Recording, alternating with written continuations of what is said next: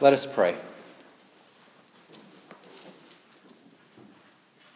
Lord, as we quiet our hearts and our minds now, we ask that you make us open to the movement of your Spirit, that you uh, enable us to receive any word of instruction that you may have for us this morning.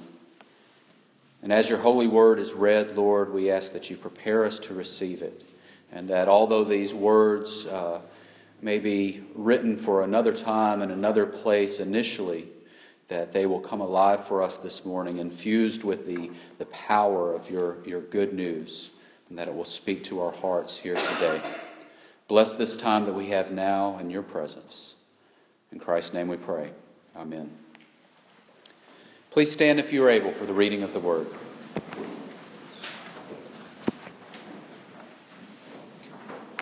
Our scripture this morning comes from First Thessalonians chapter five, verses fourteen through twenty-two.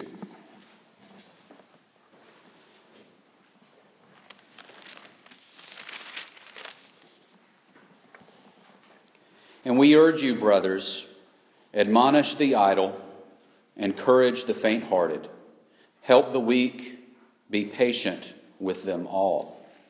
See that no one repays anyone evil for evil, but always seek to do good to one another and to everyone.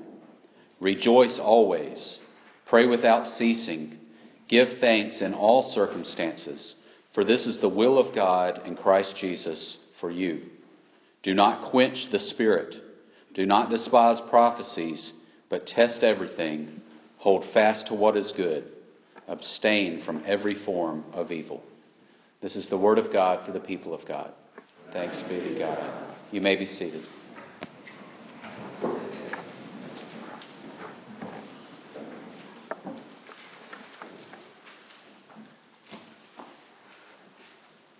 The words that we just read were some of the closing remarks from Paul in his letter, his first letter to uh, the church in Thessalonica. Uh, and as you read it, as as you uh, go through it, you see what it is. is It's a list of things Paul is reminding the church of as uh, as he wraps up this letter. They're kind of last words. Um, if you've ever left someone in charge, if you've ever had a babysitter or something like that that, that is taking care of, of your kids, or, or maybe if you've ever babysat, you know that the tendency when you leave is to remind them, okay, this is what you do, this is the numbers you call, this is where we're going to be at, and you say all the things that they already know, but you're saying them again as last-minute reminders.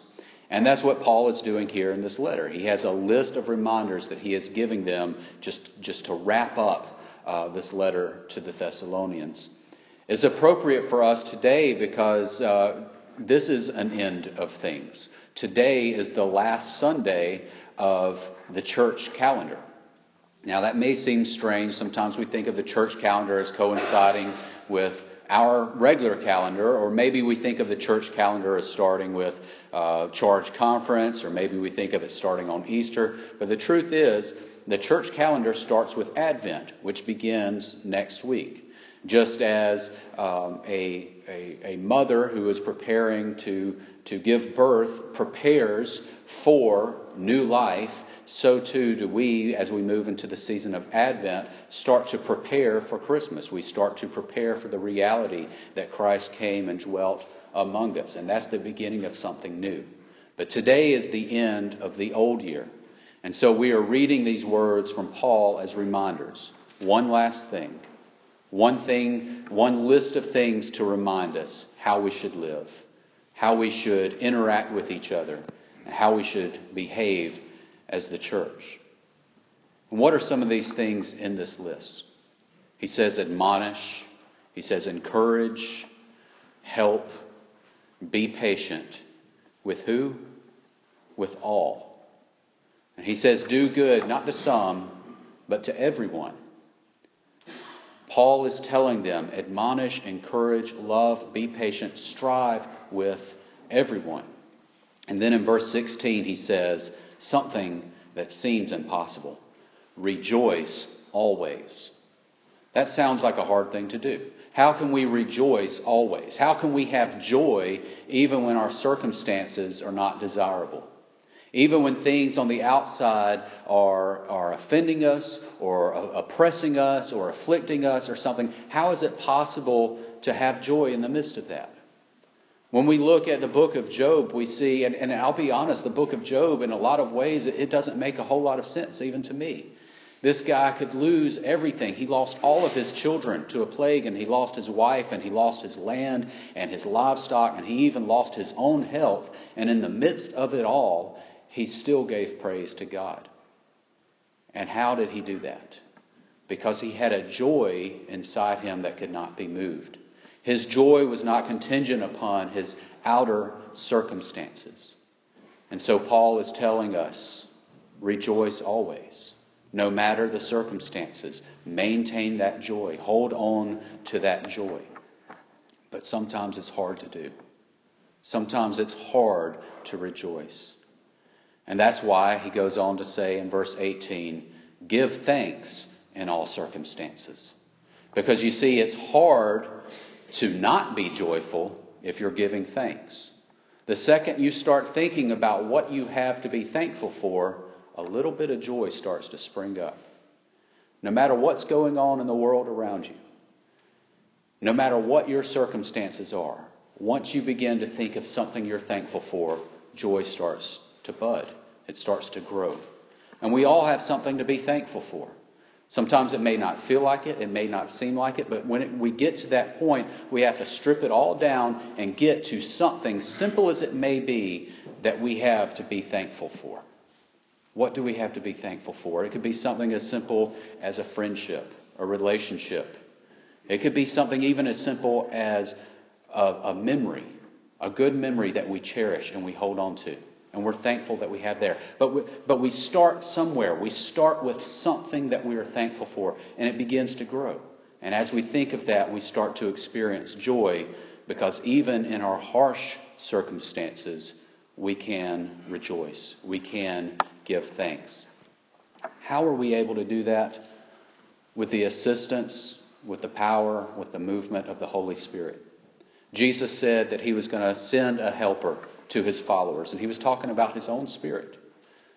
He said when he leaves, his spirit will be, be left here to, to encourage us, to guide us, to direct us. And that spirit reminds us of how to be joyful, how to be thankful. And when we live our lives in the spirit, when we live our lives directed by the guidance of that spirit, we start to see the way God is blessing us and the way God is blessing those around us. And it's like we have this whole other perspective. We have a whole new lens that we see life through that we don't normally see it through. So really what we're talking about is a change of perspective that can only come through his spirit. It's a holy perspective. And what it does is it breaks down the barriers that cause us to turn inward, that cause us to become isolated. When we have this perspective that, that things are set against us, that there are people out there who oppose us, that there are blessings out there we're not receiving, that there are things we can't get that we wish we had, or there are things out there that we once had and lost. When we think that way, when we have that perspective, we place ourselves in isolation because we're building up walls. We're choosing to, to see ourselves in, in this, this isolated circumstance, and we are putting ourselves on an island. And what that creates in us an us and them mentality. And you see that all over the country today with, with people who are who are both protesting, who are angry about the election, and people who are rejoicing about the election. You see both sides guilty of, of isolating themselves from the other, putting up these walls of division. And what has happened? They're thinking about something that they are thankful for because they got what they wanted, or they're thinking about something that they are miserable over because they didn't get what they wanted. And it's all perspective. It's all a change in perspective. But when our perspective is lifted, when it is sanctified, and when we see things the way the Holy Spirit leads us to see it, we see that we are all children of God. We are all sinners in need of his grace. We are all loved. None of us are worthy of his blessing, but it is available to all of us. You see, we have a bad case, especially here in America, of this us and them mentality. All you have to do is look at our sports world. When, when we get all excited about our team, it's not enough to cheer for one team. We have to find another team that we can't stand. And then our hatred for them grows so much that we can't stand their fans. And it just becomes this division. And then all during football season, you can't talk to people that you talk to in the springtime. We, we tend to lose a lot of friends every four years when there's an election. And we get divided politically. And people that normally we would be in, in, in harmony with, in fellowship with. And all of a sudden there's this friction, there's this division, because we've isolated ourselves. And when we do that, we're setting ourselves up to find our happiness in circumstances, in outcomes, rather than in the love and the blessings, the joy, the peace that is available all around us when we're living and walking in the Spirit. What are the fruits of the Spirit? Love, joy, peace, forbearance, kindness, goodness, faithfulness, gentleness, self-control. All of these have something to do with how we interact with each other, how we respond to each other, how we live with each other. And when we aren't grieving the Spirit, then we are, th- those things can grow in us. Those things can take off. They can shape us. And they can transform our relationships for the better. And as Paul goes through his list saying, rejoice always and give thanks in all circumstances, he goes on to say, do not grieve the Holy Spirit. Sometimes we, we grieve the Holy Spirit through sin, just from, from rebellion, just from turning our backs to Christ. We grieve the Spirit and he, and he can't direct us. But I think sometimes that we grieve the Spirit just simply because we're not listening to it. Just simply because we've we've got our focus, our vision, our thoughts are all locked in to this thing that we desire or this thing that we want to have happen. And, and again, our perspective has shifted from a Spirit-filled focus, focus to a self-filled focus. But the answer for it all is thanksgiving. To realize that we've all been blessed in some way. Once we realize that, God's Spirit can move on us, it can direct us, it can inspire us, and we start to recognize we're not worthy of those blessings any more than anyone else. When we consider the way that God has extended His love to us, even while we were yet sinners, how can we turn our backs on other people? How can we refuse to see other people as anything less than fellow human beings? Fellow children of God. When we say the Lord's Prayer, we say, forgive us our trespasses as what? We forgive those who trespass against us. That's right. Just as God forgives us, just as He shows mercy and grace to us, we must also show mercy and grace to each other.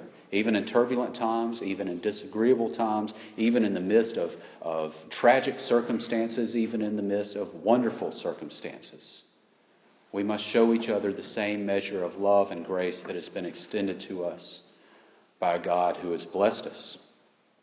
This week, people all across America will gather around the Thanksgiving table, and my concern is, especially with, with all that's been going on, that all across America at those tables, there, there's going to be some quarrels, probably over politics, maybe some over football. But most of them probably politically charged. And you could sit there and think, well, not in my family. We're all conservative, or we're all liberal, and we're all going to agree, and, and it's going to be wonderful because at Thanksgiving we're just going to thank God for the things that we agree about. But be careful, because whether you realize it or not, there may be people there at the table with you who don't agree with everything you agree with. They may not voice it. They may not say it. But a time when we can gather together in peace and think about our blessings can easily become a time of contention. It can become a time of, of quarreling very quickly if we're not careful. And the reason why is because we go from thinking about our blessings and what we're thankful for to thinking about the people who oppose us and how wrong we think that they might be. What happens when we do that? When we sit down at the table and we say thanks and we talk about our blessings and then we start quarreling with each other. It's the very same thing James talked about. In the third chapter, verses nine and ten, he says, you bless the Lord with your tongue, and then you turn around and you curse each other with the same tongue. It should not be so. This is a time for us to count our blessings. Every day is a day to count our blessings, to realize the way that God has blessed us, the way that God has, has uh, shown his, his mercy and his grace to us. And if we are truly focused on that, if we are truly willing to give thanks in that way, then we can't possibly turn around and belittle and be angry at each other. Paul's parting words are reminders of how the, of what the church in Thessalonica already knew, and I'm sure that we know them too, that we ought to be patient, we ought to rejoice, we ought to live in peace and love with one another, but it's not enough to just know these things and know that we ought to do them. We must live them out, or else that faith that we claim, that faith that we know about, is not being lived out. We have to live out that faith. That faith must become the thing that shapes our actions and in turn shapes our relationships and the way we handle the people around us. When we recognize how undeserving we are, how foolish we are, how ignorant we can be, and how rebellious we can be, and we see that God loves us and blesses us anyway, it's a lot easier for us to love and bless each other. Saying that we're thankful and living our lives like we're thankful are two different things. If we wish to put thanksgiving into action this season, we must recognize how God has been gracious to us, and in the same way, we must be gracious and loving to each other, even when we think that other people may or may not deserve it. Let us pray.